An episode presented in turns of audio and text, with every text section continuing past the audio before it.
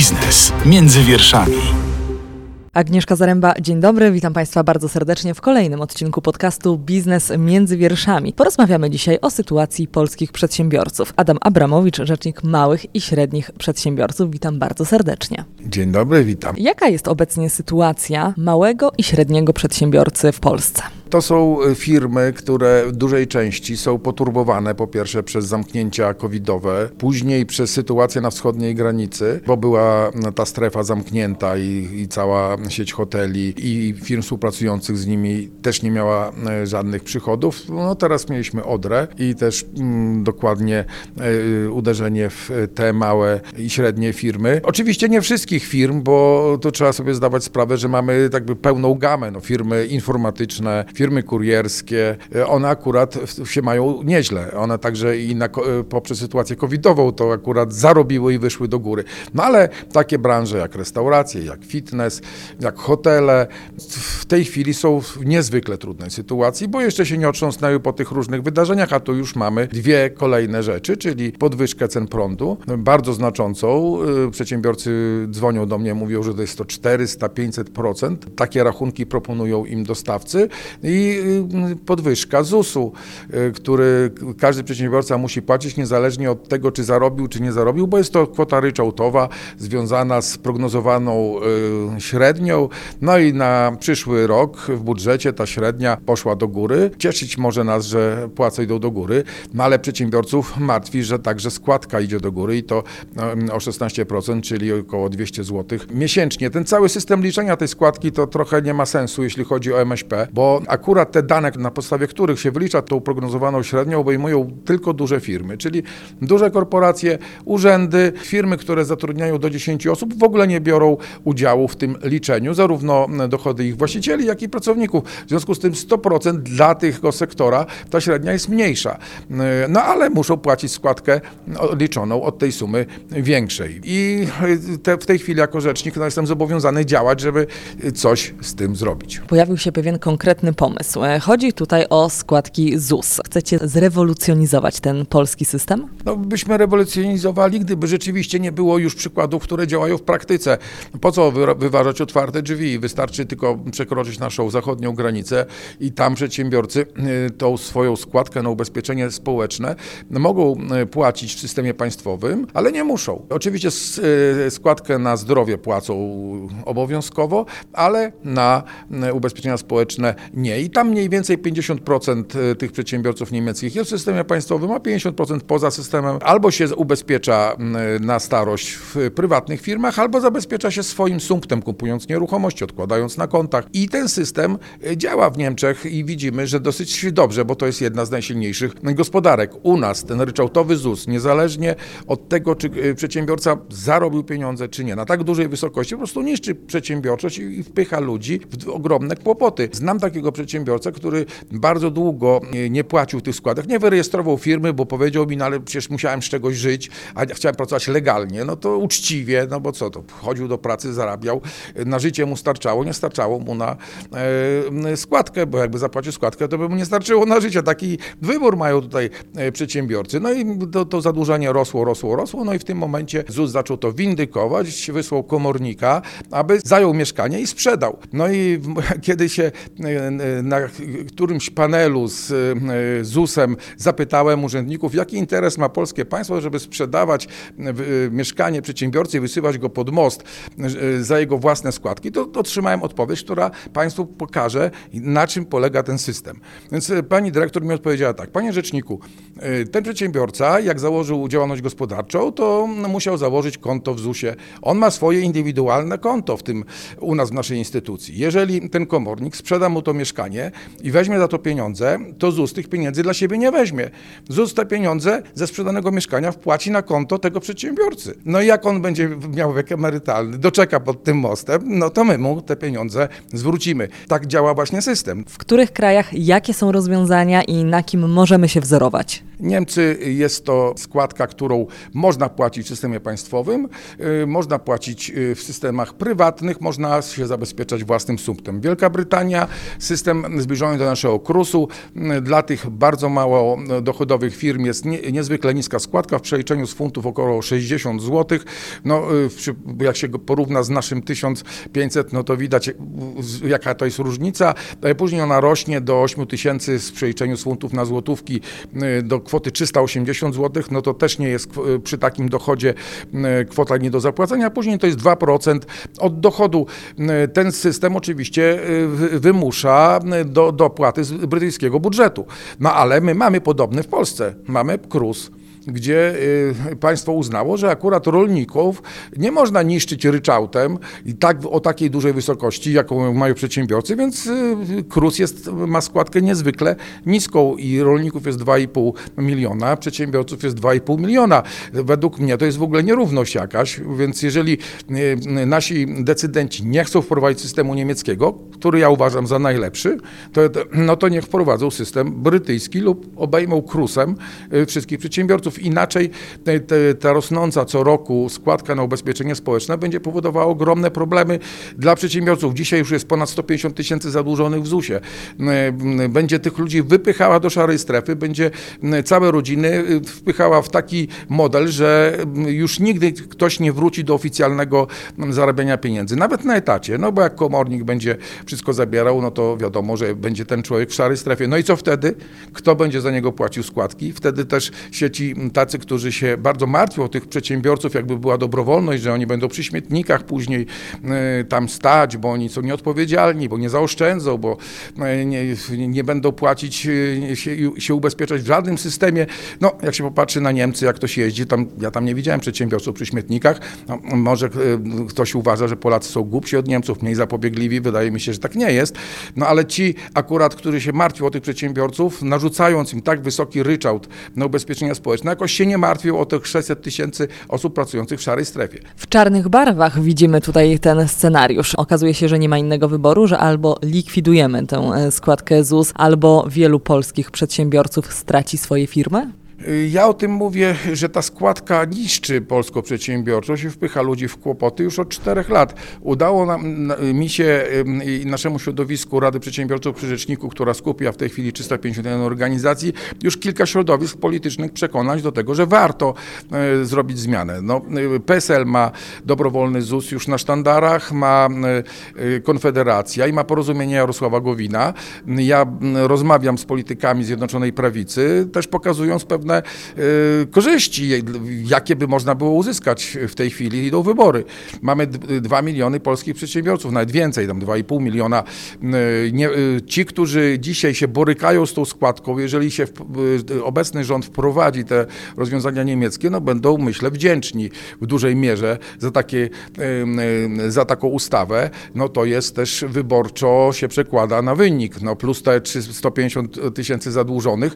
Może warto jednak przeanalizować y, i przed wyborami podjąć decyzję dobrą dla gospodarki, dobrą dla tych przedsiębiorców, ale też dobrą dla danego ugrupowania, które taką decyzję podejmie. Z jakim odbiorem się Pan e, spotyka, jeżeli chodzi o ten pomysł? Czy zdarzyło się już Panu rozmawiać na ten temat z rządzącymi, z politykami? E, tak, no, nawet było takie spotkanie, które e, zainicjował Paweł Kukiz, bo on też o tym mówił, o tym dobrowolnym ZUS-ie, gdzie była przedstawicielka wysokiego szczebla w Ministerstwie Rozwoju, wzięła nasze te wszystkie analizy, miała to dalej jakby obrabiać, zobaczyć jakie są tam skutki, czy co się da zrobić, co się nie da zrobić, a więc te wszystkie rzeczy, które już myśmy zrobili są e, u decydentów, to jest tylko kwestia decyzji. Ma pan jakieś przecieki? Czy spodziewa się pan, co może być? Rozmawiał pan z kimś z partii rządzącej? No, w tej chwili przedsiębiorcy są tak zdeterminowani, że chcą założyć komitet y, ustawy obywatelskiej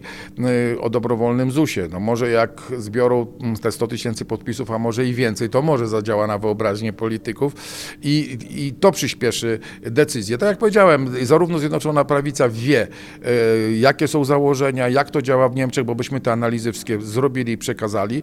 No jak i te partie, o których mówiłem, które już sobie na te sztandary ten dobrowolny ZUS wzięły. Y, Jeszcze jest parę partii, których, które są nieprzekonane. No zapraszam do dyskusji. My jesteśmy gotowi pokazać wszystkie plusy takich rozwiązań, a minusy to widać na własne oczy. Wystarczy y, porozmawiać z tymi przedsiębiorcami, którzy przez ten ryczałtowy ZUS wpadli w ogromne problemy. Problemem jest nie tylko składka ZUS dla polskiego przedsiębiorcy, ale również drożyzna, rosnące koszty prowadzenia działalności gospodarczej, a w ostatnim czasie również surowce, głównie energia. Jakie tutaj ma Pan informacje i rady? No, w- tej chwili jest to jakby drugi i być może, jeśli chodzi o jego aktualność, bardziej poważne zagrożenie dla y, sektora MŚP, zwłaszcza dla tych firm, które są energochłonne, które potrzebują energii, żeby na przykład produkować y, małe warsztaty, małe fabryki, y, no ale także sklepy spożywcze, bo w sklepie spożywczym, no Państwo wiecie, że musi być lada chłodnicza, muszą być zamrażarki, mu, musi być klimatyzacja, inaczej by się to wszystko zaczęło psuć. No w związku z tym, jeżeli y, w tej chwili ci przedsiębiorcy dostają rachunki y, o wysokości energii 400-500%, czyli cz- 4 razy albo 5 razy większe niż miał. Sklep miał na przykład y, rachunek 4 tysiące, a teraz mu przychodzi 16 tysięcy. Tak? No to przecież on coś musi z tym zrobić. Na dłuższą metę nie pociągnie. Jeżeli w tej chwili było w marży około 2% kosztu energii, w marży, którą stosuje, no to w tej to będzie musiał zastosować 6% marży, czyli będzie musiał podnieść ceny. I jeszcze y, nic by się takiego złego nie stało dla samego sektora MŚP, czy w ogóle dla przedsiębiorców, gdyby to wszyscy na raz zrobili. No, stałoby się na naszych kieszeni, bo idziemy do sklepu, tak, i tam, gdzie ten, te artykuły spożywcze, które, na które rząd nałożył tarczę antyinflacyjną i obniżył podatek VAT z 5 do 0, to teraz by znowu zdrożały dokładnie o te 5%, które wcześniej było obniżone, bo tak to by było. Tylko jest pytanie takie, czy wszyscy to zrobią na raz? No przecież tak nie będzie. Będzie tak, że korporacje, które mają dużą siłę zakupową i już dzisiaj są w stanie wynegocjować ogromne upusty na energię, yy, będą mogły przeczekać trochę ten czas. One też mają pewien, e, pewne poduszki finansowe. Tak, jeżeli yy, zwietrzą okazję, że te ceny prądu spowodują podwyżki mm, na przykład w sklepach z tych spożywczych y, z, z polskim kapitałem, no to sobie prostą kalkulację przeprowadzą, tak? No, Przez pół roku sobie podotujemy y, tę tą podwyżkę cen energii, nie będziemy podwyższali cen, no bo mamy z czego, tak? A poza tym i tak płacimy mniej za prąd. No to jeżeli rząd tu nic nie zrobi i sklepy te y, mniejsze z tym naszym polskim kapitałem będą zmuszone do podwyższenia cen, albo tak jak niektórzy mówią, no to ja wyłączę lodówkę, w której chłodzę na przykład piwo. No to wiadomo, że klient chce zimne piwo, no to nie będzie kupował tutaj w tym sklepie, tylko pójdzie do marketu dużego, gdzie tam ta lodówka będzie działała. To w związku z tym y, zaburzymy konkurencję. Nie będzie na rynku tych, y, ty- tego, tych wielości różnych sklepów, różnych formatów, co się skończy też dla konsumenta y, negatywnie, no bo tak, no, je- jeżeli jest dużo podmiotów na rynku, jest duża konkurencja, to dostajemy artykuł czy usługę naj, możliwie najniższej cenie i w możliwie największej jakości. Tak? No jeżeli zostaną same korporacje, to nie wiem, czy to będzie dla konsumenta dobre, więc dlatego ja zaapelowałem do pana premiera, żeby zamroził y, teraz te ceny y, w energii elektrycznej na poziomie czerwca na rok. Y, Tak zrobiła Grecja, czyli można jednak, będąc w Unii Europejskiej, przeprowadzić taką operację. To, by, to naprawdę będzie z dobrym skutkiem nie tylko dla samych przedsiębiorców z sektora MŚP, ale także dla konsumentów i dla całego państwa całej gospodarki. Uważacie, że dobrowolna składka ZUS będzie wyjściem z sytuacji problemowej dla wielu polskich przedsiębiorców? No pomoże, nawet w tej chwili, w tych y, trudnych czasach, kie- tych wszystkich podwyżek. No, jeżeli y, ten przedsiębiorca nawet czasowo y, nie będzie, y, będzie miał 1500 zł miesięcznie wolnych środków, no to wiadomo, że będzie miał możliwości przeczekania y, tego trudnego okresu. Przedsiębiorcy w Polsce nie są głupsi niż przedsiębiorcy niemieccy. Nie będą stać przy śmietnikach, jak niektórzy mówią, z powodu tego, że y, tych składek nie będą płacić. W Niemczech nie stoją, w Polsce nie będą y, stali. Y, Jednocześnie, jednocześnie Polacy są przedsiębiorcy i chcą pracować. I mówienie, że jak cię nie stać na ZUS, ten ryczałtowy 1500 zł, to idź na etat, to jest zaprzeczenie w ogóle podstawowego prawa człowieka do wolności. No państwo powinno się cieszyć, że ktoś chce pracować, a nie na przykład brać zasiłek, tak? Lub pracować w szarej strefie, chce pracować legalnie, no więc nie trzeba mu robić bariery wejścia na rynek. Bo to jest tak, y, bardzo wiele partii mówi, my się będziemy mm, troszczyli o tych mniej zarabiających, tak? Y, A w tym wypadku, no to przepraszam bardzo, bogaty, jak ktoś y, ma bogatego tatusia, to ten bogaty tatuś, jak w firmie nie idzie i nie ma y, tych dochodów, żeby zapłacić tą składkę ryczałtową, to tatuś dołoży i firma istnieje dalej na rynku, czekając, że kiedyś się odbije, wygra konkurencję i będzie już wtedy zarabiała tyle, że będzie mogła to płacić. A jak ktoś nie ma bogatego tatusia, założył sobie firmę i ma płacić te 1500 zł, no to jak nie zarobił na to, no to skąd ma wziąć? A zlikwidowanie firmy to nie jest taka prosta sprawa. To pociąga za sobą ogromne problemy dla y, y, tego właściciela. A poza tym, dlaczego mamy y, eliminować, dawać barierę wejścia dla tych, którzy chcą pracować? Ja wiem, że duże firmy by się cieszyły, że te małe nie powstają w takich ilościach, jakby mogły i nie kąsają ich po piętach. No po co im konkurencja, tak? No każdy, kto ma już pozycję na rynku mówi, "Na- mi konkurencja no, tak nie do końca jest potrzebna, to niech ten ZUS jeszcze może będzie wyższy. No bo jak będzie jeszcze wyższy, moglibyśmy zrobić 5 tysięcy miesięcznie, to już by w ogóle konku- te, ta konkurencja nie deptała po piętach tym, którzy już są na rynku. Ale przecież nam nie o to chodzi. Dajmy szansę przedsiębiorczym Polakom do e, pracy na własny rachun- rachunek, tej satysfakcji z, z wolności, no oczywiście, e, która też jest, jest okupiona ryzykiem, ale to już jest ryzyko wtedy tego przedsiębiorcy, a nie, że państwo konfiskuje mu 100% dochodu, który sobie wypracował w postaci ryczałtowej składki na ZUS. Jaka teraz będzie droga formalna tego pomysłu? Formalna droga jest taka, żeby że przedstawiliśmy wszystkim środowiskom już taką możliwość przeprowadzenia tej zmiany. Y, Kilka tych środowisk już wzięło to na swoje sztandary. Jeśli przekonamy do końca już Zjednoczoną Prawicę, no to będzie szybka reakcja, bo zrobią projekt i y, go przeprowadzą przez Sejm, ale jednocześnie, tak jak mówiłem, narasta wśród przedsiębiorców y, pomysł, żeby zrobić ten obywatelski projekt, zbierać podpisy. Jak to już osiągnie punkt krytyczny i zacznie się dziać, no to jak nazbieramy y, 100 tysięcy, będziemy mogli przedłożyć jako projekt obywatelski. Oczywiście y, zawsze politycy ten projekt obywatelski mogą wyrzucić do kosza, ale no, sądząc y, po tym, że wszyscy deklarują, że słuchają głosu społeczeństwa, to może tak się nie stanie. Na pewno będziemy obserwować, jak rozwijają się małe i średnie przedsiębiorstwa i będziemy o tym Państwu opowiadali w kolejnych odcinkach podcastu Biznes Między Wierszami, a już teraz serdecznie dziękuję za rozmowę Bardzo dziękuję. i dziękujemy Państwu za uwagę. Agnieszka Zaręba, do usłyszenia. Biznes między wierszami. Więcej podcastów na player radioz.pl.